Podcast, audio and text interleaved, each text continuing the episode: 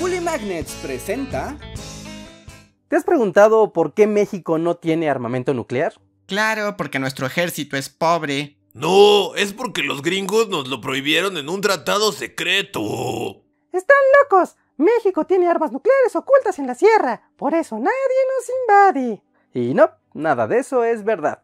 Curiosamente, México tiene una política muy clara respecto a las armas nucleares desde los años 60, y esta política es nada más y nada menos que a renunciar a ellas, no solo aquí en México, sino en conjunto con otros 33 países. Pero esto que les digo es solo un dato suelto, que para entenderlo necesitamos un poco de... ¡Contexto histórico! Luego del final de la Segunda Guerra Mundial en 1945, el mundo entró en una carrera armamentista entre Estados Unidos y la Unión Soviética. Esto dio como resultado la rápida proliferación de armas nucleares alrededor del mundo, en lo que se conoció como la Guerra Fría. Durante este periodo, las dos potencias y sus aliados comenzaron a instalar importantes arsenales nucleares en sus naciones, lo que comenzó a generar grandes tensiones entre los países, además de una conciencia cada vez más generalizada de que el siguiente ataque nuclear podría ser el inicio del fin para toda la humanidad.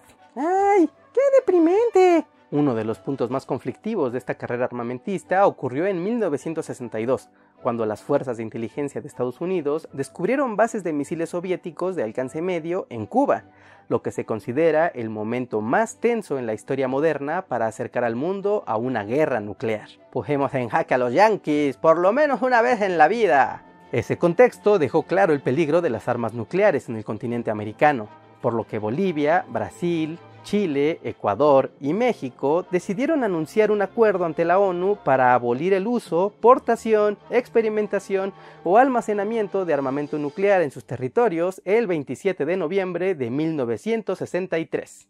El objetivo de este acuerdo era buscar un tratado que lograra frenar la proliferación de armas nucleares y abolir así su uso en el mayor número de países que fuera posible, al mismo tiempo, se trataba de resguardar la seguridad de la energía nuclear y fomentar así su investigación únicamente para fines pacíficos y llevar así sus beneficios a la mayoría de la población.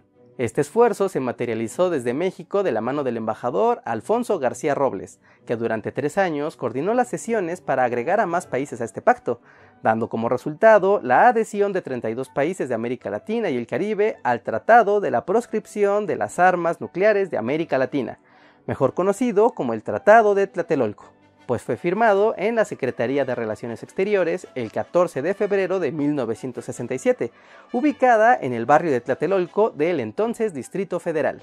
¡Órale! México está en contra del armamento nuclear. O sea, sí, pero América Latina ni siquiera es potencia nuclear ni nada. No le veo sentido. Con el Tratado de Tlatelolco, México logró encabezar los esfuerzos para crear el primer instrumento del derecho internacional en contra del armamento nuclear. Y lo más importante, en las décadas siguientes se logró que las mayores potencias nucleares del planeta reconocieran y respetaran dicho tratado. Durante los años 70, Estados Unidos, Francia, Países Bajos, Reino Unido, China y Rusia firmaron el tratado para comprometerse a no contribuir de manera alguna al desarrollo de armamento nuclear en los países miembros del Tratado de Tlatelolco.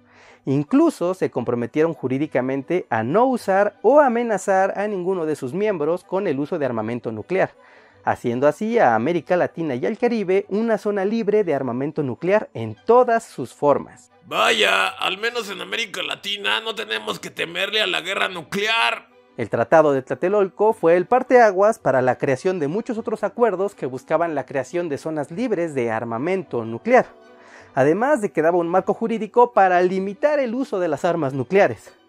No cabe duda de que el Tratado de Tlatelolco es una de las aportaciones más importantes que ha hecho la diplomacia mexicana a las leyes y el derecho internacional. Además de eso, hay un par de datos poco conocidos. El primero es que el embajador mexicano, Alfonso García Robles, fue reconocido con el Premio Nobel de la Paz en 1982 por sus habilidades de negociación para frenar la proliferación de armas nucleares en el mundo. El otro dato interesante es que fue hasta 2002 que un último país se unió al Tratado de Tlatelolco. Este fue Cuba, el único país del Caribe que había portado armas nucleares e irónicamente uno de los causantes de la mayor crisis nuclear bélica de la historia. ¿Ustedes conocían el Tratado de Tlatelolco y el papel que tiene México respecto a las armas nucleares? Y aparte de eso, ¿creen que en algún momento se logran eliminar las más de 15.000 armas nucleares que existen actualmente en el mundo? Déjenmelo aquí abajo en los comentarios. Además, aprovechen para quedarse hasta el final, pues les dejaré otros videos que hemos hecho respecto a armas nucleares. Bueno, por mi parte, es todo por el momento. No olviden dejar su like en este video si es que aprendieron algo nuevo. Suscríbanse y revisen aquí abajo todos los links que les dejamos. Está nuestro grupo de WhatsApp, nuestro Discord, nuestras redes sociales y muchas otras cosas más. Gracias a los Patreons y a los miembros de comunidad que nos apoyan mes con mes. Y bueno, yo soy Reinhardt. Nos vemos hasta la próxima. Bye.